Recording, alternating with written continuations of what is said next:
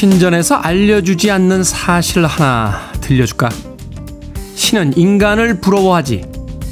인간은 반드시 죽음을 맞이하는 필멸의 존재이기 때문이야.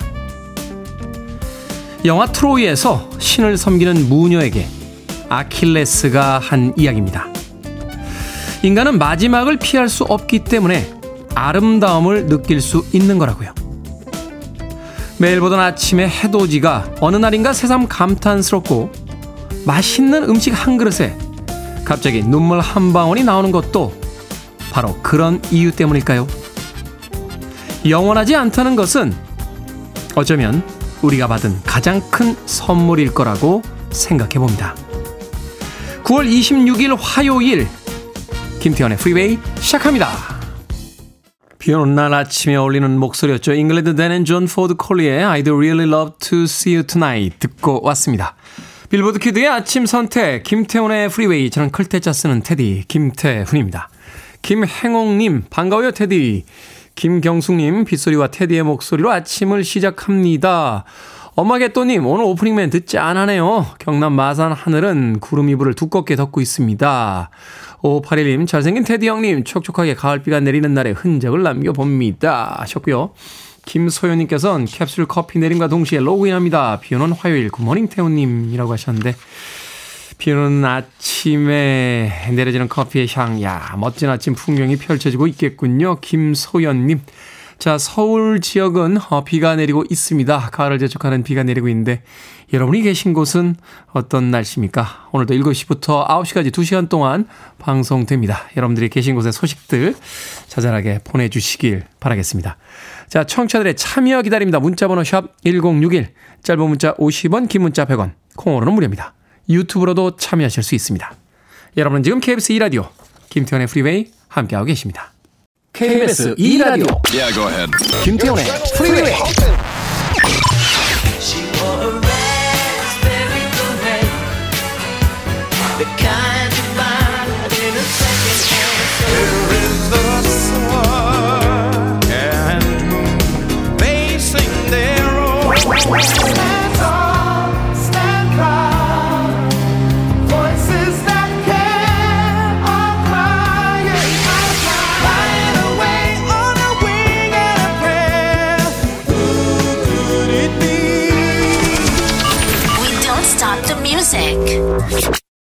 텍사스의 Say What You Want 듣고 왔습니다. 강미조님 오늘도 좋은 아침입니다. 인천도 비가 오네요. 잘생긴 테디 테디라고 왜 이렇게 찾아대세요? 뭐 특별한 일이 있습니까? 오늘 강미조님. 박남숙님 안녕하세요. 이곳은 원래 아, 이곳은 인제 원통인데 밤에 비가 오더니 지금은 그치고 안개가 걷히고 있네요 라고 하셨고요. 일구구삼님께서는 안녕하세요. 어제 지각을 해서 잔소리 들었습니다. 오늘 십 분 일찍 출발했어요.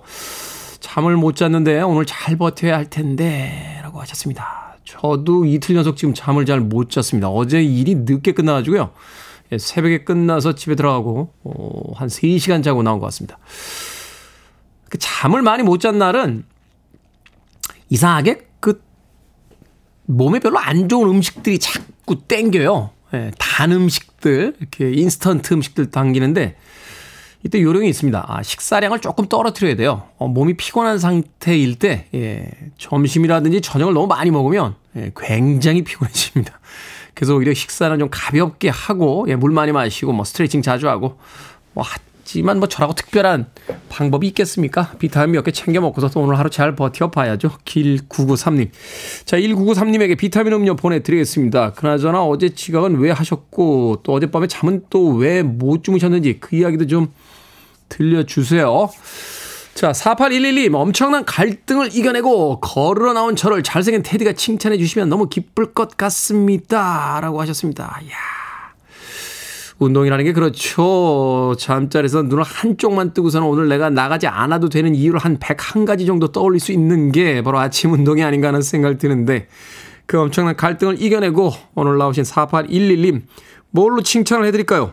어, 아메리카노 모바일 쿠폰 한 장 보내드리겠습니다. 칭찬해드립니다. 내일 아침에도 그 엄청난 갈등을 이겨내고 꼭 걸으러 나가시길 바라겠습니다. 그런가 하면 아침부터 화가 좀 나셨네요. Skip the beat라고 닉네임 쓰시는데 아침부터 궤변 풀지 마라 라고 저한테 한마디 따끔하게 충고를 하셨습니다.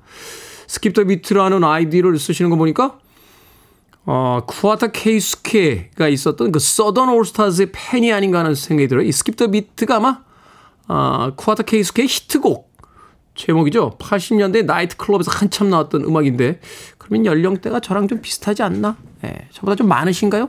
어, 문자를 반말로 보내셔서 저보다 날, 나이가 굉장히 많지 않나 하는 생각이 듭니다. 아침부터 궤변 풀지 말라 라고 저한테 따끔한 충고를 해 주셨습니다. 예. 근데 궤변은요 어, 오애가 아니고요 우애로 씁니다. 예, 궤변 이렇게 써야 됩니다. 스피터 비트님. 자, 이일일사님의 신청곡랍니다. 프린스입니다. 라즈베리 베렛.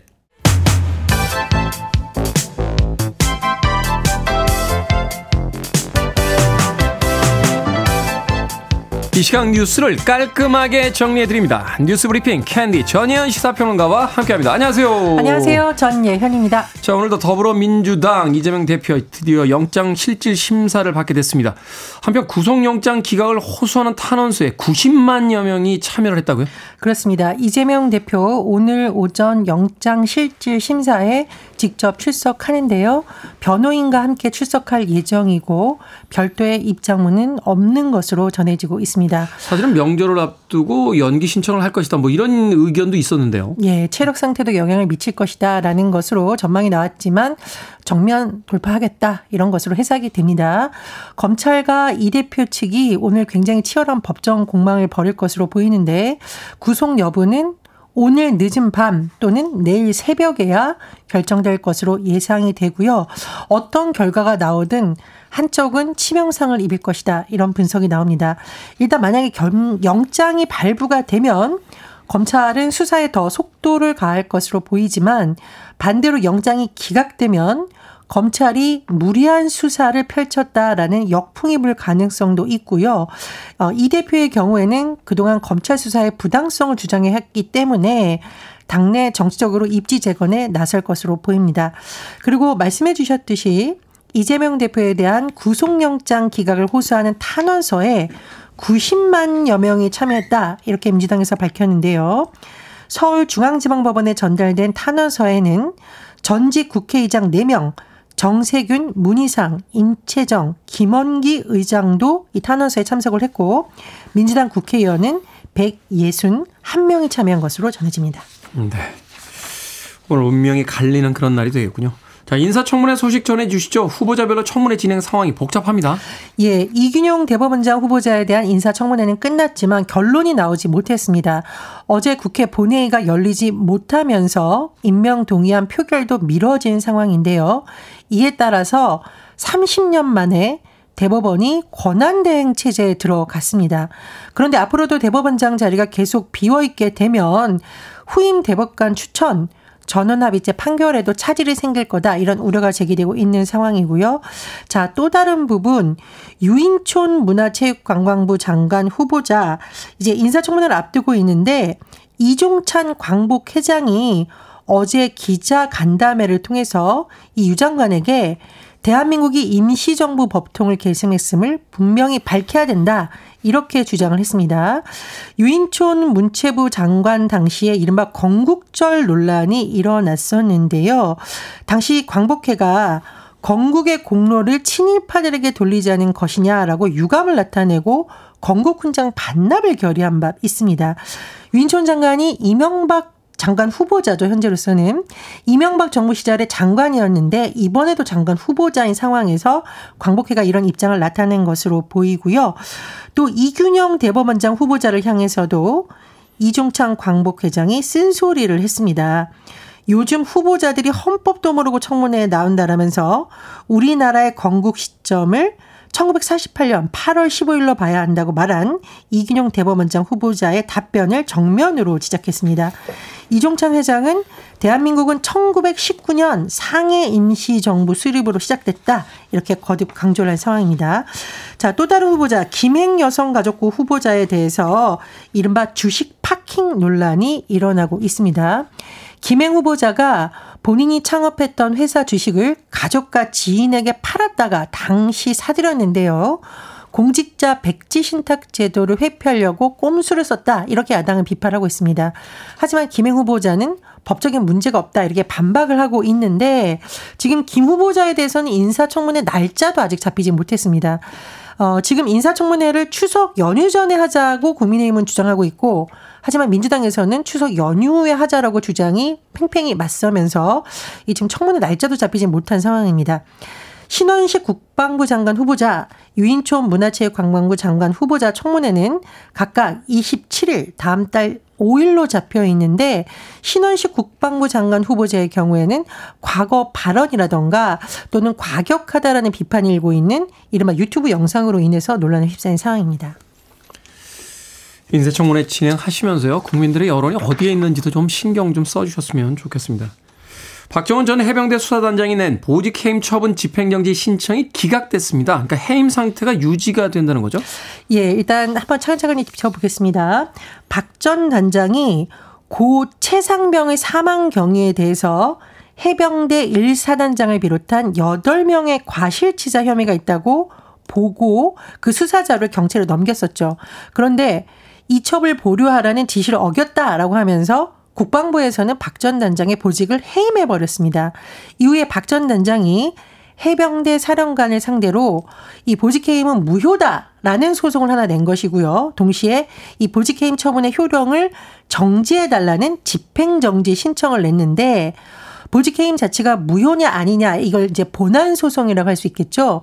이 부분에 대한 결론이 나온 게 아니라 일단 이 처분의 효력을 정지하는 집행정지 신청에 대해서 법원이 기각, 즉 받아들이지 않은 겁니다. 재판부에서는요. 박 전 단장이 제출한 소명 자료만으로는 회복하기 어려운 손해를 예방하기 위해서 처분의 집행을 정지할 긴급할 필요가 있다고 인정하기 부족하다 이렇게 밝혔는데 박 전 단장 측은 이런 기각 결정에 대해서 즉각 항고한다는 방침입니다. 제가 말씀드렸듯이 보직해임 무효 확인 소송 이것은 이제 본안이라고 하는데 아직 본안 소송 기일은 잡히지 않았고요. 변호인 측은 이 집행정지 신청에 대한 기각 결정 자체가 본안 사건이라던가 문제의 본질에 영향을 주는 것이 아니다 이렇게 강조를 하고 있는 상황입니다. 박정훈, 박정훈 전 해병대 수사단장에 대한 이 사건이 계속 길어지면서 차상병에 대한 수사는 지금 그 죽음에 대한 그 수사는 지금 진행이 되고 있는 거죠. 진행이 되고 있고 이와 별개로 수사의 외압이 있었는지 여부가 또 진행이 되고 있는 상황입니다. 네, 본질을 좀 잃지 않았으면 좋겠습니다. 자, 전기 승용차 보급을 촉진하기 위해서 정부가 한시적으로 국비 보조금을 인상하기로 했다고요? 예, 환경부에서 전기 승용차 보급 촉진을 위한 국비 보조금 확대 방안을 발표했습니다. 쉽게 설명을 해보자면 일단 보조금 확대 대상은 기본 가격 오천칠백만 원 미만의 전기 승용차고요. 제조사가 차값을 할인해주면 그에 비례해서 보조금을 최대 백만 원까지 더 지급하는 방식입니다. 어, 추가 보조금 X를 한번 구체적으로 살펴보면 국비 보조금 항목 중에 인센티브라고 할 수 있는 부분에 차량 할인 금액을 구백만 원으로 나눈 값을 곱해서 산출하는데 조금 더 쉽게 예를 들어보겠습니다. 기존 차량 가격이 만약에 오천육백만 원이다. 그러면 일단 대상에 적용이 되겠죠. 국비 보조금이 육백팔십만 원인 이 전기 승용차 가격을 제조사가 오백만 원 할인 경우 국비 보조금 백만 원을 추가로 지급해서 총 칠백팔십만 원의 보조금을 받을 수 있게 됩니다. 그런데 이 방안은요. 이천이십삼년 전기자동차 보급사업 보조금 업무 처리 지침에 이십오일부터 시행되는데 반영되는 거고 중요한 것은 올해 십이월 삼십일일까지 한시 적용됩니다. 살려면 올해 안에 살아. 그런 이야기인가요? 그렇습니다. 자, 오늘의 시사 엉뚱 퀴즈 어떤 문제입니까? 예, 앞서 인사청문회 관련 소식 전해드렸습니다. 이번 명절에 전해드려야죠. 여기서 오늘의 시사 엉뚱 퀴즈 드립니다. 이 전은 뽀얀 생선살로 만들고 부들부들한 식감이 특징입니다. 요즘에는 냉동 이것도 많이 나온다고 하는데 무엇일까요? 일 번 동태전, 이 번 체력방전, 삼 번 국어사전, 사 번 장거리 운전. 정답 아시는 분들은 지금 보내주시면 됩니다. 재미있는 오답 포함해서 모두 열 분에게 아메리카노 쿠폰 보내드립니다. 명절에 먹는 전 중에 이것은 뽀얀 생선살로 만듭니다. 부들부들한 식감이 특징인데 요즘에는 냉동 이것도 많이 나오죠. 이것은 무엇일까요? 일 번은 동태전, 이 번은 체력방전, 삼 번은 국어사전, 사 번은 장거리 운전 되겠습니다. 문자번호 샵 일공육일, 짧은 문자 오십 원, 긴 문자 백 원, 콩으로는 무료입니다. 뉴스 브리핑 전희연 시사평론가와 함께했습니다. 고맙습니다. 감사합니다. 자, 고구마 백 개 먹은 가슴을 뻥 뚫어보죠. 더 내기입니다. 샤로나.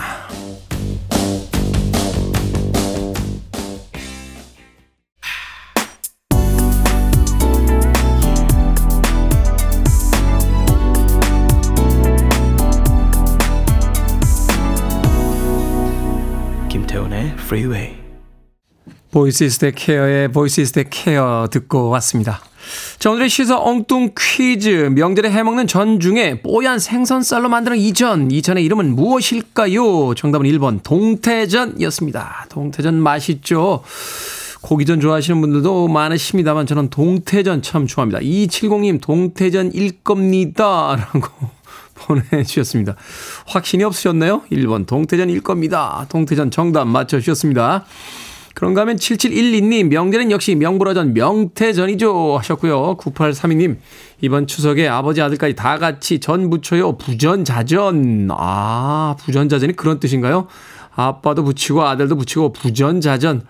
자, 이현주님 쟁탈전. 아침마다 잠 많이 못 자서 밥맛 없는 고딩이 밥 한 술 더 먹이려고 맨날 싸웁니다 하셨습니다. 그러니까요. 이 아침 시간에 밥 먹기 참 곤혹스러웠어요. 그 학교 다닐 때. 근데 부모님들은 또 특히 어머니는 어, 아침밥 한 그릇이라도 한 수저라도 더 먹이려고 막 한 숟갈 더 먹어! 라고 하면서 아이들과 또 싸움을 하죠. 이 아침의 풍경이 어느 날인가 문득 그리워질 때가 있을 겁니다. 이현주님. 자, 편지님께서는 안전운전, 귀경길 모두 안전운전 하세요 하셨고요. 곽예림님 베르사유 궁전이라고 또. 베르사유 궁전, 프랑스에 있다는 베르사유 궁전. 저는 못 가봤습니다. 가보신 분들이 아주 아름답다라고 하던데 언젠간 갈 기회가 있겠죠. 곽예림님. 자, 방금 소개해드린 분들 포함해서 모두 열 분에게 아메리카노 쿠폰 보내드립니다. 당첨자 명단은 방송이 끝난 후에 김태현의 프리웨이 홈페이지에서 확인할 수 있습니다. 콩으로 당첨되신 분들 방송 중에 이름과 아이디 문자로 알려주시면 모바일 쿠폰 보내드립니다. 문자번호 샵 일공육일, 짧은 문자 오십 원, 긴 문자 백 원입니다. 일이공칠님께서요. 어, 테디처럼 얌전한 사람이 되고 싶어요. 침착하고 단정, 점잖은 테디. 오늘도 행복하게 보내주세요. 프리웨이 화이팅! 라고 하셨는데. 살다 살다가 얌전하다는 소리는 또 처음 들어봅니다. 라디오 디제이 하기 참 잘했다라는 생각을 다시 한번 해보게 되는군요. 예. 살다 살다가 얌전한 사람이다. 침착하고 단정하다, 점잖다. 야, 이거 저 삼 종 세트, 사 종 세트인데요. 이런 이야기는 들어본 적이 없습니다. 방송을 하게 되면서 이런 문자를 보내주시는 분들이 꽤 계시더군요. 두 가지 중에 하나겠죠. 저를 완전히 오해하고 계시거나 아니면 제가 변했거나. 예. 변했을 수 있어요. 어, 사실은 생각해보면 예전에 좋아하던 것이 지금 좋아하는 것과 같지 않고 예전에 또 싫어했던 것이 지금 싫어하는 것과 같지 않습니다. 그러니까 뭔가 변화가 있긴 있었던 것 같은데 아마도 예전에 그 부산하고 정신없던 테디에서 조금 얌전하고 침착하고 예, 단정하고 점잖은 테디가 돼가고 있는 건 아닐까 하는 생각이 듭니다.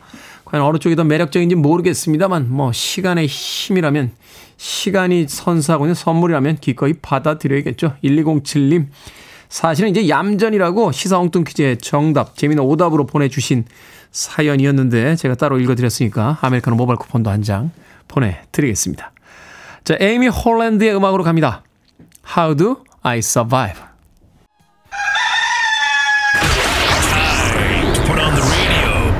김태훈의 프리웨이. Are you ready?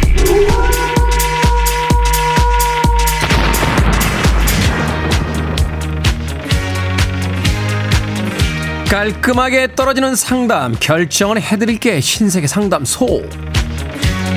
Barbara Streisand. 일일이일님 아침에 남편한테 전화했더니 김태현의 프리웨이 들어야 한다고 전화 끊으라는데 화가 납니다. 테디에게 제가 졌어요. 복수의 의미로 저녁밥을 차려주지 말까요? 아니면 그냥 줄까요? 그냥 줍시다. 화가 나도 밥은 주고 내야죠. 최경란님 파김치를 담글까요? 아니면 열무김치를 담글까요? 한 종류만 할 거예요. 파김치 담급시다. 한 입 먹으면 싼 향기가 코끝에 퍼지는 파김치.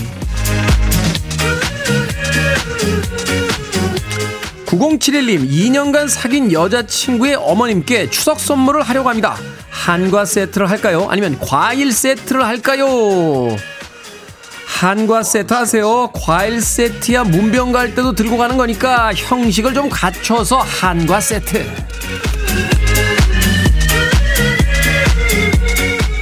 박승범님 슬슬 겨울을 준비해야 될 텐데 전기장판을 살까요? 아니면 불멍 난로를 살까요? 불멍 난로 삽시다. 전기장판은 혼자만 좋지만 난로는 모여 앉아 같이 이야기 나눌 수 있으니까요. 겨울이 길어요.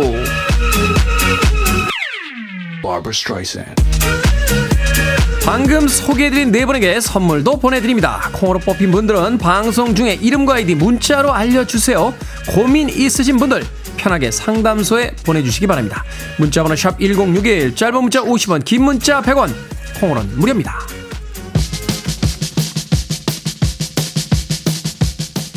박스피즈입니다. Making your mind up.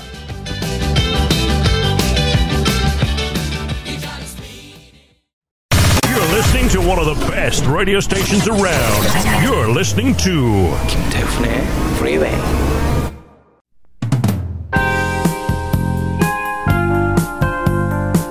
빌보드 키드의 아침 선택 케이비에스 이 라디오 김태훈의 Freeway 함께하고 계십니다. 일 부 끝곡은 마티 발린의 Hot 듣습니다. 저는 잠시 후 이 부에서 뵙겠습니다.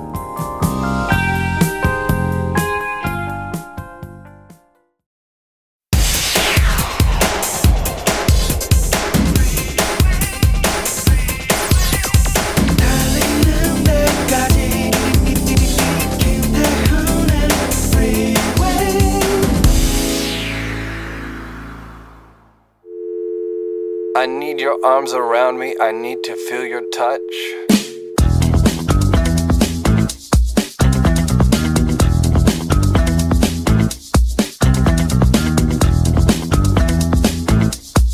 가장 만족스러웠던 날을 생각해보라. 그날은 아무것도 하지 않고 편히 쉬기만 한 날이 아니라 할 일이 태산이었는데도 결국 그것을 모두 해낸 날이다.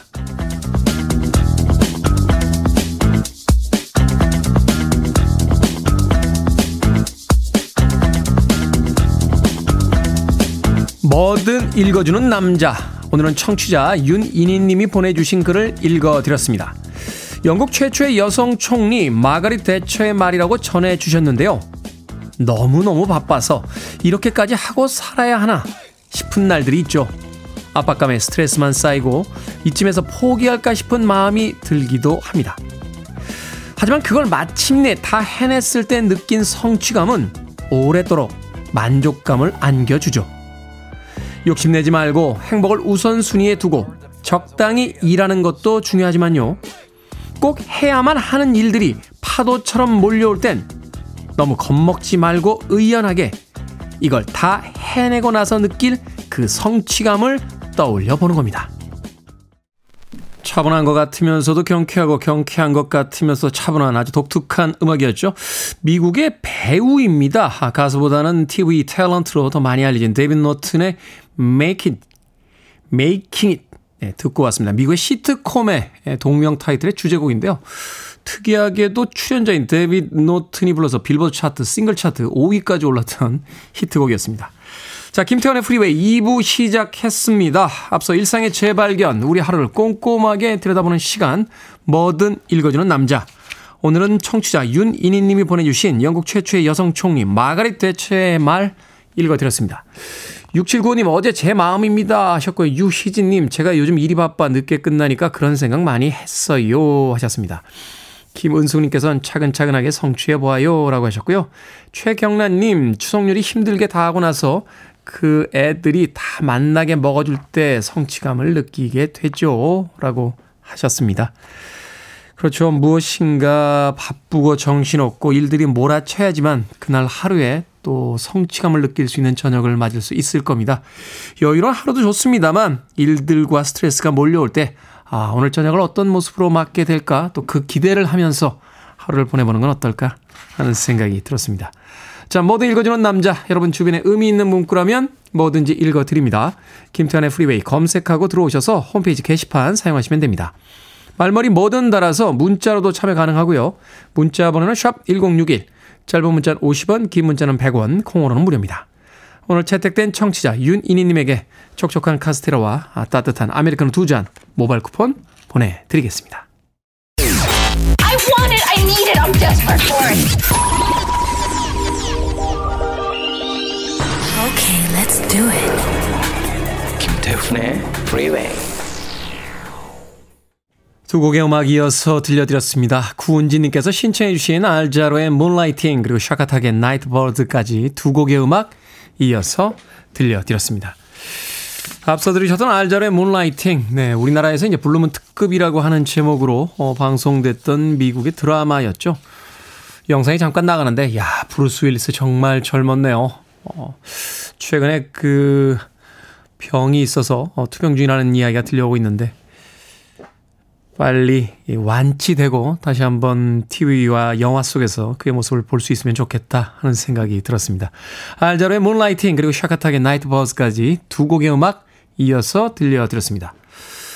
엘브이티라고 아이디 쓰시는 분인데요. 멕시코 소노라주에 출장 왔습니다. 지금 출근 중에 듣고 있는 집사람에게 사랑한다고 말하고 싶네요 라고 하셨습니다. 멀리 떨어져 계시니까 또 어, 아내에 대한 사랑이 갑자기 또 떠오르신 모양이에요. 아, 그렇다면 이름을 좀 정확하게 적어주세요. 사랑한다는 이야기 할 때 이름이 좀 불려치면 기분이 더 좋지 않을까요? 엘브이티라고 닉네임, 또 뒤에 네 글자는 땡땡땡땡이라고 되어 있는데 이렇게 보내면 아내분이 알까요? 어, 남편분이 멕시코 소노라주에 출장 간 분은 그렇게 많지 않을 테니까 예, 아침에 출근길에 라디오 듣고 계시면 예, 아, 내 사연이구나 라고 느낄 수, 짐작할 수 있을 것 같습니다. 아내분, 남편분께서 멀리 멕시코에서 사랑한다고 문자 보내셨습니다. 자, 최성래님, 저희 아들이 아침 먹으며 듣고 있습니다. 아저씨랑 취향 비슷하다고 좋아하네요. 참고로 초등학교 사 학년입니다. 도대체 어디까지 제가 어려질 수 있는 거죠? 예. 젊어 보인다는 이야기는 이제 귀뚱으로도 안 듣습니다. 너무 많이 들으니까요. 날로 날로 어려지고 있다 하는 이야기를 이제 초등학교 사 학년까지 저랑 취향이 비슷하다고 하면 더 이상 어디까지 어려질 수 있을까요? 최성민님, 초등학교 사 학년인 아들이 취향이 성숙한 건가요? 제가 취향이 어린 건가요? 구구사오님, 중학교 일 학년 아들 생일입니다. 초등학교 때 그렇게 학교에서 전화도 많이 오고 개구지더니 이제 꽤나 의젓해졌어요. 고맙게도 사춘기 무사히 지나가고 있습니다. 아침마다 같이 듣는 프리웨이 테디가 축하해 주세요 라고 하셨습니다. 구구사오님, 중학교 일 학년 아들의 생일을 축하한다고 문자 보내주셨습니다. 사춘기가 무사히 지나가고 있다라고 이야기하셨는데 사춘기 맞습니까? 중학교 일 학년 이지에 올라갔다고 하는 거 보니까 삼춘기 정도, 사춘기 전야제 정도 한 거 아닐까요? 사춘기는 아직 오지도 않았는데 성급한 엄마 마음에 아, 사춘기가 다 끝났어 라고 미리 행복한 마음을 갖고 계신 건 아닌가 하는 생각이 드는군요. 사춘기가 이미 다 지나갔으면 다행이긴 합니다만 어쩌면 진짜 사춘기 다가올지 모르니까 준비는 하고 계십시오. 중학교 일 학년이면 사춘기가 지나가긴 좀 이른 나이가 아닌가 하는 또 생각도 드네요. 구구사오님. 김상규님, 테디 티비에 좀 자주 나오세요. 티비가 뭐 제가 나가고 싶다라고 자주 나갈 수 있는 것입니까? 뭐 저에게 대한 어떤 애정을 담아서 보내주시는 문자는 알겠습니다만 저도 답답합니다. 김상규님. 자, 김윤숙님의 신청곡 들려드립니다. Joyce Gabel, Sing from Greatest American Hero 중에서 Believe It or Not.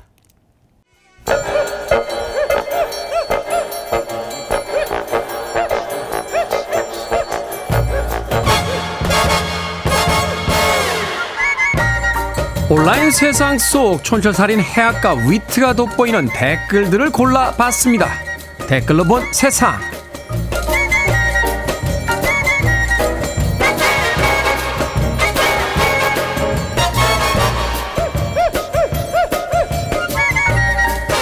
첫 번째 댓글로 본 세상. 뉴욕 타임스퀘어 중앙에 경찰 로봇이 배치됐습니다. 삼백육십 도 모든 방향을 볼 수 있는 로봇인데요. 자정부터 새벽 여섯 시까지 순찰을 돌다가 범죄가 포착되면 경찰에게 녹화 비디오를 보낸다는군요. 도움이 필요할 때 누를 수 있는 호출 버튼도 있다고 합니다. 경찰관과 함께 두 달 동안 현장 테스트를 거쳐 단독 순찰에 나설 예정이라고 하는데요. 여기에 달린 댓글들입니다. 곰돌이님, 로봇 경찰은 로보캅 같은 줄 알았는데 그건 아니네요. 그래도 언젠가 로보캅 같은 경찰이 탄생하겠죠. 크리스님, 비디오만 찍을 거면 그냥 씨씨티비 더 달면 되는 거 아닌가요? 경찰 로봇이 신기하긴 합니다만 범죄자들이 과연 이 로봇 경찰을 무서워할까 싶네요. 기왕 만들 거면 마동석 버전으로 하나 만들어주세요.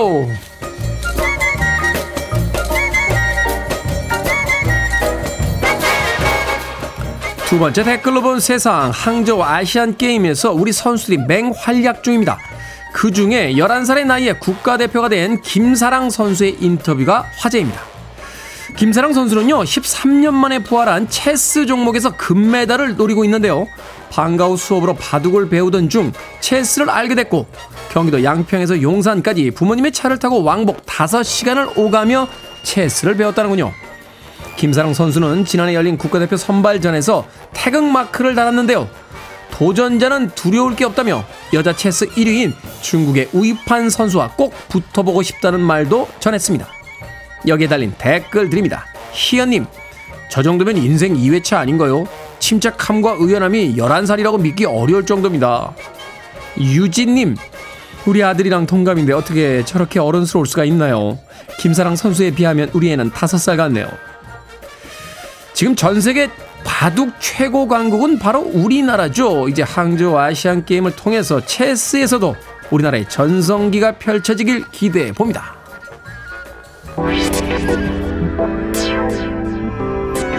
올리비아입니다. Make it mutual.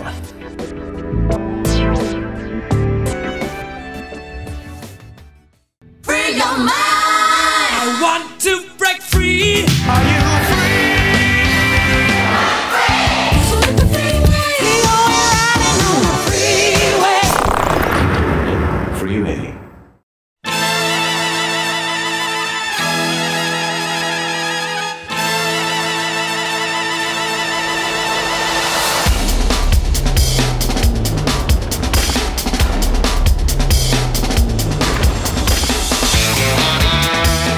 칠삼구사님께서 경제는 양파 같아요. 까도 까도 새로운 용어가 나오는군요 라고 하셨는데 들어도 들어도 어려운 경제, 오늘만은 예. 재밌게 풀어드립니다.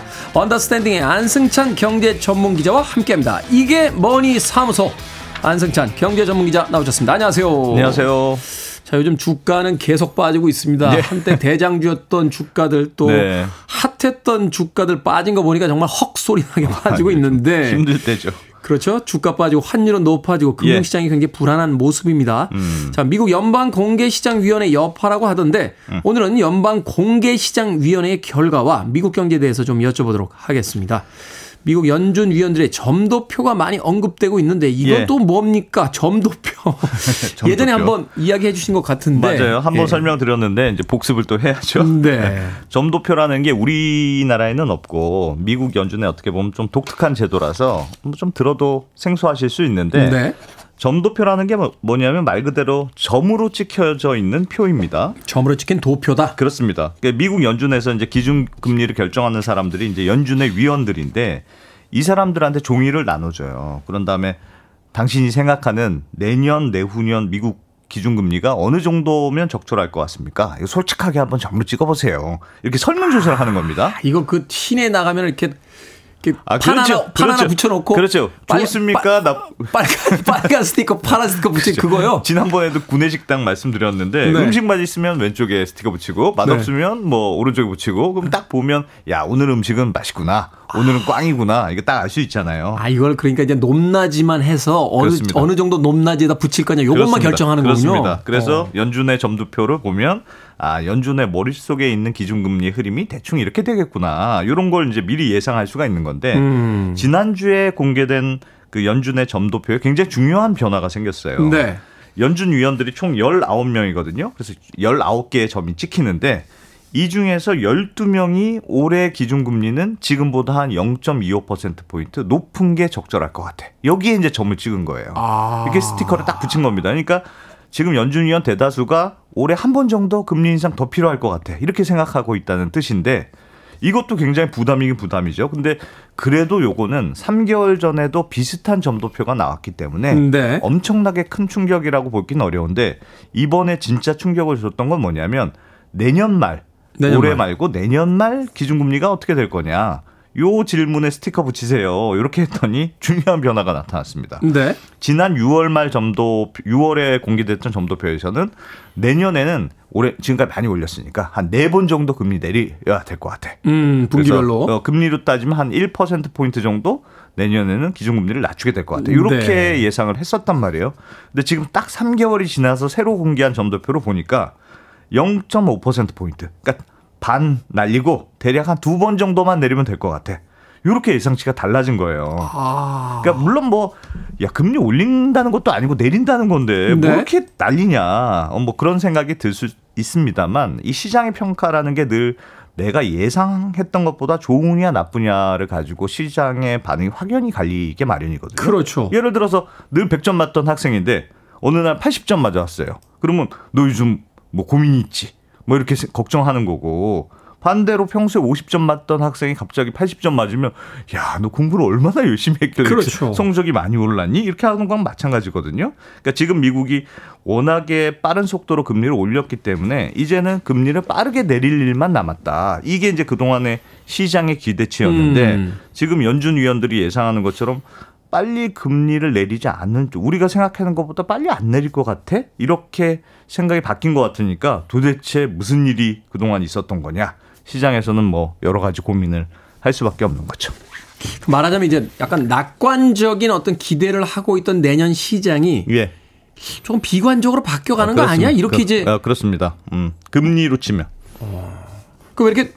몸에 병이 있는 사람이 좀 아파서 병원에 갔더니 아이 음. 잘 낫고 있어요. 어, 네. 내년쯤이면은 완치될 것 같은데요? 음. 라고 이야기를 하셨던 의사 선생님이 갑자기 연말에 다시 진단을 받으러 갔더니 아, 이거 조금 지켜봅시다. 라고 이야기하면 이 환자 입장에서는 가슴이 덜컥 그렇죠. 내려앉잖아요. 그렇죠. 근데 말하자면 시장에 지금 아주 예민한 분들은 지금 이런 기분이라는 뜻인데. 예, 근데 사실은 이게 경제 상황으로 따지면 생각보다 경제 상황이 너무 좋아서 그렇습니다. 좋아서 그렇다. 좋았어요. 미국 그렇죠. 경제가? 그렇습니다. 이게 어. 이 제롬 파월 의장이 기자회견에서 이와 관련해서 굉장히 중요한 발언을 했는데요. 뭐라고 말했냐면 중립금리가 더 높을 수 있다. 이런 발언을 했습니다. 이게 굉장히 중요한 발언이에요. 중립금리요? 중립금리도 제가 한번 설명드렸는데 네. 다시 설명을 드리면 왜 샤워할 때 물이 너무 뜨겁지도 않고 너무 차갑지도 않고 적당한 물온도. 그게 이제 중립금리랑 비슷한 거다. 기억나시죠? 네.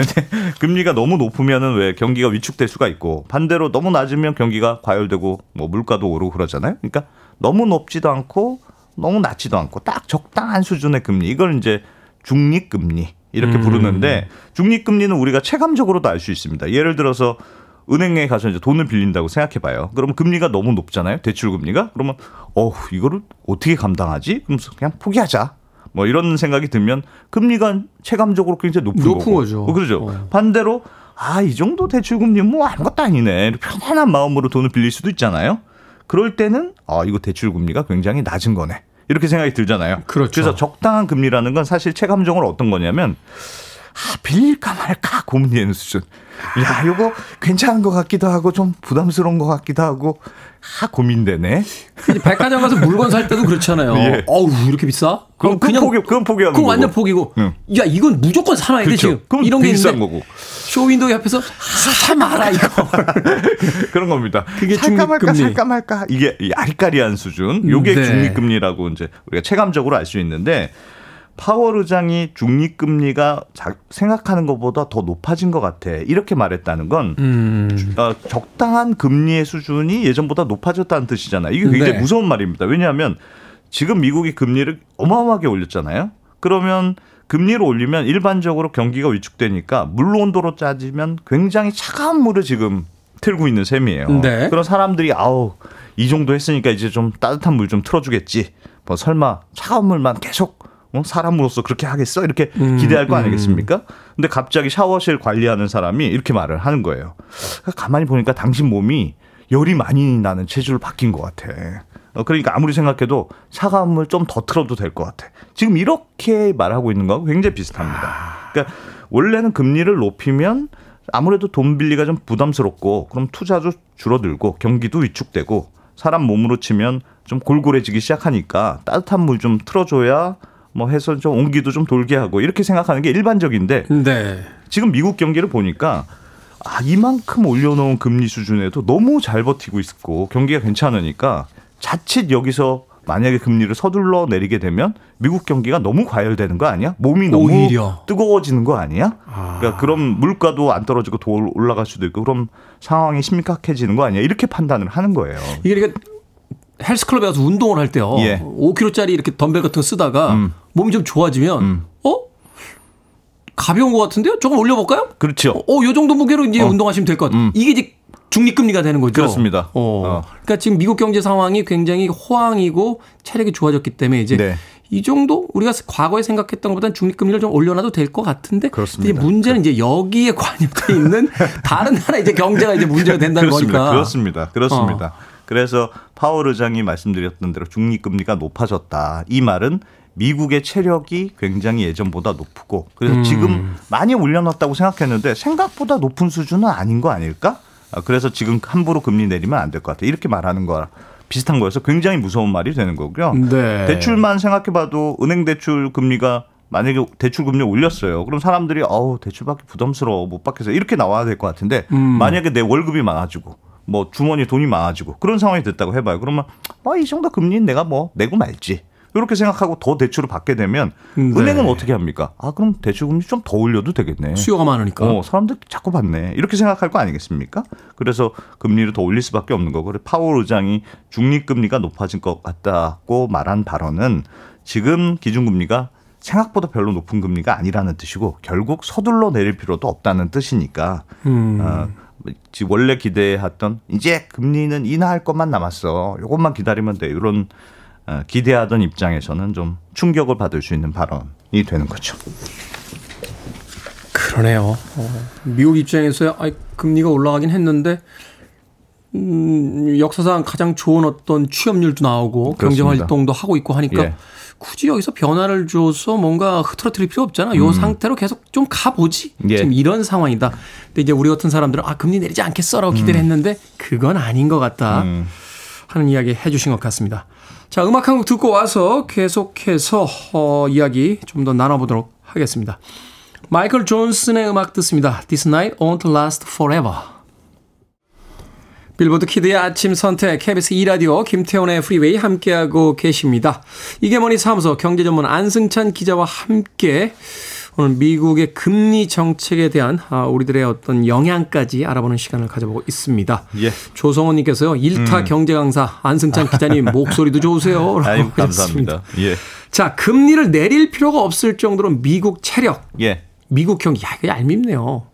우리는 아, 지금 우리는 지금 힘들어 죽겠는데. 진짜 힘든데. 올려봐, 올려봐. 괜찮아. 우리 버텨. 어. 오, 더 좋은데 막 이런 그렇, 느낌이란 그런, 말이에요. 그런 그렇게 좋습니까? 아, 무슨 복을 받고 탄, 태어났는지 아무튼 생각보다는 매우 좋아요. 삼 개월 전만 하더라도 올해 미국 경제 성장률 예상치가 일 퍼센트 성장할 거야 이거였거든요. 네. 근데 지분 삼 개월 만에 어떻게 바뀌어요? 이 점 일 퍼센트 성장하고 이렇게 바꿨습니다. 아, 두 배 이상 높아진. 우리는 영 점 되고 지금 저 뭐 다른 나라는 마이너스 나오고 그렇습니다. 있는데. 내년 성장률 예상치도 원래는 일 점 일 퍼센트 성장할 거야. 여기에서 일 점 오 퍼센트로 더 높였거든요. 그러니까 지금 미국의 기준금리가 오 퍼센트까지 높아졌고 막 대출금리는 칠 퍼센트 막 이 정도로 나오거든요. 그런데도 불구하고 경제성장이 이 정도로 빨라진다는 거니까 정말 뭐 대단한 체력이라고 볼 수 있고, 만약에 여기서 금리를 낮추면 대체 성장이 어디까지 올라가게 될 거야? 이런 어떻게 보면 좀 행복한 걱정을 하고 있는 게 미국입니다. 실업률도 마찬가지인데 올해 미국의 실업률 전망치가 사 점 일 퍼센트였는데 아무리 생각해도 이 정도는 안 될 것 같아. 그래서 지금 삼 점 팔 퍼센트 실업률 정도로 지금 연준의 예상치가 바뀌었거든요. 역대급 취, 네. 최고 호황이군요. 지금. 그러니까 이런 음. 상황에서 굳이 금리를 낮춰야 될까 이런 생각이 드는 거고요. 요즘 미국 상황 보면 우리나라 기업들도 그렇습니다만 전 세계 기업들이 미국에 투자를 어마어마하게 하거든요. 워낙에 시장이 크기도 하고 또 아이알에이 법안이라고 해서 미국이 노골적으로 우리나라의 공장 지은 회사들만 좀 우대할 거야. 뭐 이런 식으로 나오니까 너도 나도 미국에 공장을 만듭니다. 그래서 요즘 미국의 한적한 시골 동네에 가더라도 공장에 일할 뭐 일손이 모자란다는 얘기가 많거든요. 뭐 다 그럼 당연히 사람들이 벌이가 좋아지니까 음. 외식도 많이 하고 물건도 많이 사고 그러니까 경제가 뭐 좋아질 수밖에 없는 상황이 되, 되는 거고요. 이것도 재밌었는데 얼마 전에 미국에서 무슨 뉴스도 있었냐면 리튬 점토층 대규모 이런 게 발견됐다. 어떤 한 그 미디어에서 제목을 이렇게 뽑았더라고요. 네. 중국 보고 있나? 하면서. 그렇습니다. 이게, 이게 단일광산 기준으로 세계 최대 규모의 점토층이 발견이 됐다는데 네. 그동안 사실 미국 경기가 쉐일 오일 때문에 엄청나게 좋았잖아요. 사실은 그래서 중동 지역에 대한 어떤 정책이 굉장히 그 순하게 바뀌었잖아요. 어, 땅 파면은 기름 나와서 그동안 어, 좋았는데 중동 의존 안 해도 된다. 네, 이제. 지금 이제 자동차는 전기차 시대로 바뀐다는 거 아닙니까? 전기차 시대에는 석유가 사실상 리튬인데 네. 이번엔 땅 팠더니 리튬이 또 나온다니까. 참네. 이건 뭐. 땅만 파면 뭐가 나오나? 뭐 이런 생각이 들 정도로. 자, 아무튼 좋은데 아무튼 미국 경기가 이렇게 좋기 때문에 이번에 파월 의장이 많이 언급한 단어가 소프트 랜딩이라는 단어거든요. 소프트 랜딩. 예, 소프트 랜딩이라는 게 뭐 부드럽게 착륙한다 이런 뜻이잖아요. 우리는 연착륙 이렇게 표현하죠. 그렇습니다. 네. 예, 그래서 미국이 기준금리를 이렇게 많이 올려놨으니까 언젠가는 사실 내리긴 내려야 될 거예요. 근데 그 금리가 너무 높아서 자칫 경기가 많이 위축이 되면 경기를 부양하기 위해서 급격하게 금리를 내릴 필요가 사실 생기는데 네. 만약에 지금처럼 미국 경기가 생각보다 나쁘지 않고 좋은 상태가 유지된다. 그럼 소프트 랜딩이 이른바 가능해지는 거고 그러면 급하게 경기를 부양을 할 필요가 없으니까 금리도 급하게 낮출 필요가 없는 거 아니냐 이런 논리고요. 어, 물론 뭐 미국 연준도 경기를 망쳐버리려는 그런 생각은 전혀 없기 때문에 만약에 경기가 실제로 조금 나빠지는 어, 상황이 되면 또 지금의 스탠스가 바뀔 수도 있겠습니다만 만약에 지금처럼 경기가 생각보다 괜찮은 상황이 이어진다. 그럼 연준 입장에서는 급하게 움직일 필요는 없는 상황이 되는 겁니다. 이런 경제적인 배경이 있기 때문에 지금 이제 중국과의 강대강으로 이제 부딪히는 여러 가지 모습들이 등장을 하고 있는데 예. 미국 쪽에서 자신이 있는 거죠. 사실 중국은 지금 부동산 경기가 굉장히 하락하면서 네. 경제 전망 자체가 굉장히 비관적으로 나오고 있는데 음. 미국은 그 반대니까 그래 한번 그럼 시장을 놓고 한번 겨뤄보자. 네. 뭐, 뭐 이런 어떤 자신감이 아닌가 하는 생각이 듭니다. 네. 자, 그런데 경기가 좋으면 음. 당연히 주식시장도 좋아야 되는데 음. 주가는 생각보다 그렇게 좋은 거 같잖아요. 오히려 요즘, 떨어지는 예, 경향도 있고요. 요즘 뭐, 뭐 예상치하고 다르게 이제 연준의 스탠스가 나오니까 충격도 있는 건데 굉장히 중요한 질문입니다. 사실은 금리가 높아질 때 주가가 떨어지는 이유는 금리를 올렸기 때문에 주가가 떨어지는 게 아니고요. 금리를 올릴 때 기업들의 실적이 주로 나빠지는 경우가 많기 때문에 음. 그래서 이번에도 아마 그럴 것이라고 생각해서 주가가 떨어지는 거거든요. 그러니까 기대 때문에 떨어지는 거지 그렇습니다. 실제로 그런 건 아니다. 그렇습니다. 그래서 특히나 예를 들면 부채를 많은 기업이라거나 돈을 빌려서 사업해야 되는 경우는 금리가 높으면 부담이 커지죠. 예를 들어서 부동산 회사다. 그럼 돈 빌려서 그 돈으로 땅도 사고 아파트도 짓고 해야 되는데 금리가 높으면 돈 빌리는 게 부담이고 그럼 함부로 빚내서 어, 집 지었다가 분양 안 되면 큰일 나니까 보수적으로 움직이게 되고 그러면 실적도 나빠지고 뭐 당연히 이런 상황이 되는 건데 그래서 과거 데이터를 보면 미국이 보통 금리를 한 일 퍼센트 정도 올리면 전 세계 주식시장은 한 육 퍼센트 우리나라 같은 신흥국은 한 팔 퍼센트 정도 하락하는 게 일반적이다 이런 통계는 있어요. 아, 금리 일 퍼센트 팔 퍼센트씩 떨어진다고. 그렇습니다. 근데 만약에 금리가 높아도 경기가 좋아서 기업들 실적이 좋아진다. 그럼 또 다른 모습도 나타나거든요. 과거에도 금리를 막 올리고 있을 때 경기가 너무 좋아서 그 힘으로 오히려 주가가 더 올라가는 경우도 네. 종종 있었거든요. 그러니까 결국은 금리만 가지고 주가를 판단하기에는 좀 어렵고 궁극적으로는 기업들의 실적이 앞으로 어떻게 될 거냐. 이게 주가를 결정하는 더 중요한 요인이라고 볼 수 있고 그래서 기업들 실적이 하반기에 어떻게 되느냐 이걸 잘 보시는 게 결국 주가를 결정하는 가장 중요한 변수가 될 거다. 이게 더 큰 그림이라고 말씀드릴 수 있습니다. 한 주식 전문가가 그런 이야기를 하더군요. 어, 결국은 이제 경제 상황을 반영하는 것이 주가이기 때문에 장기적인 네. 안목으로 본다라면은 경제 상황을 차분하게 살펴서 가는 게 가장 좋은 방법인데 예. 문제는 단기간에 이 주가라는 건 욕망을 아, 반영하기 맞아요. 때문에 맞아요. 사실은 시장의 상황하고는 전혀 반대로 네.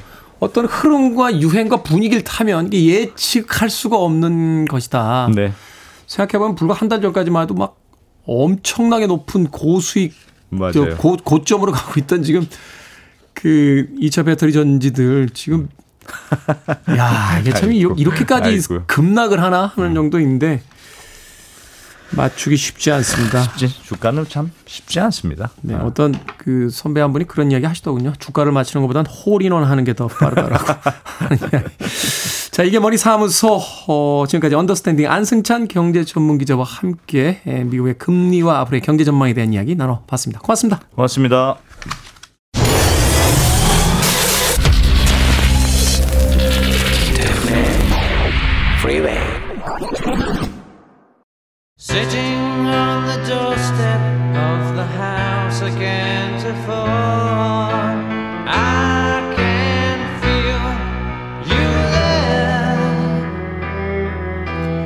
케이비에스 이 라디오 김태훈의 프리웨이 오늘 방송 여기까지입니다.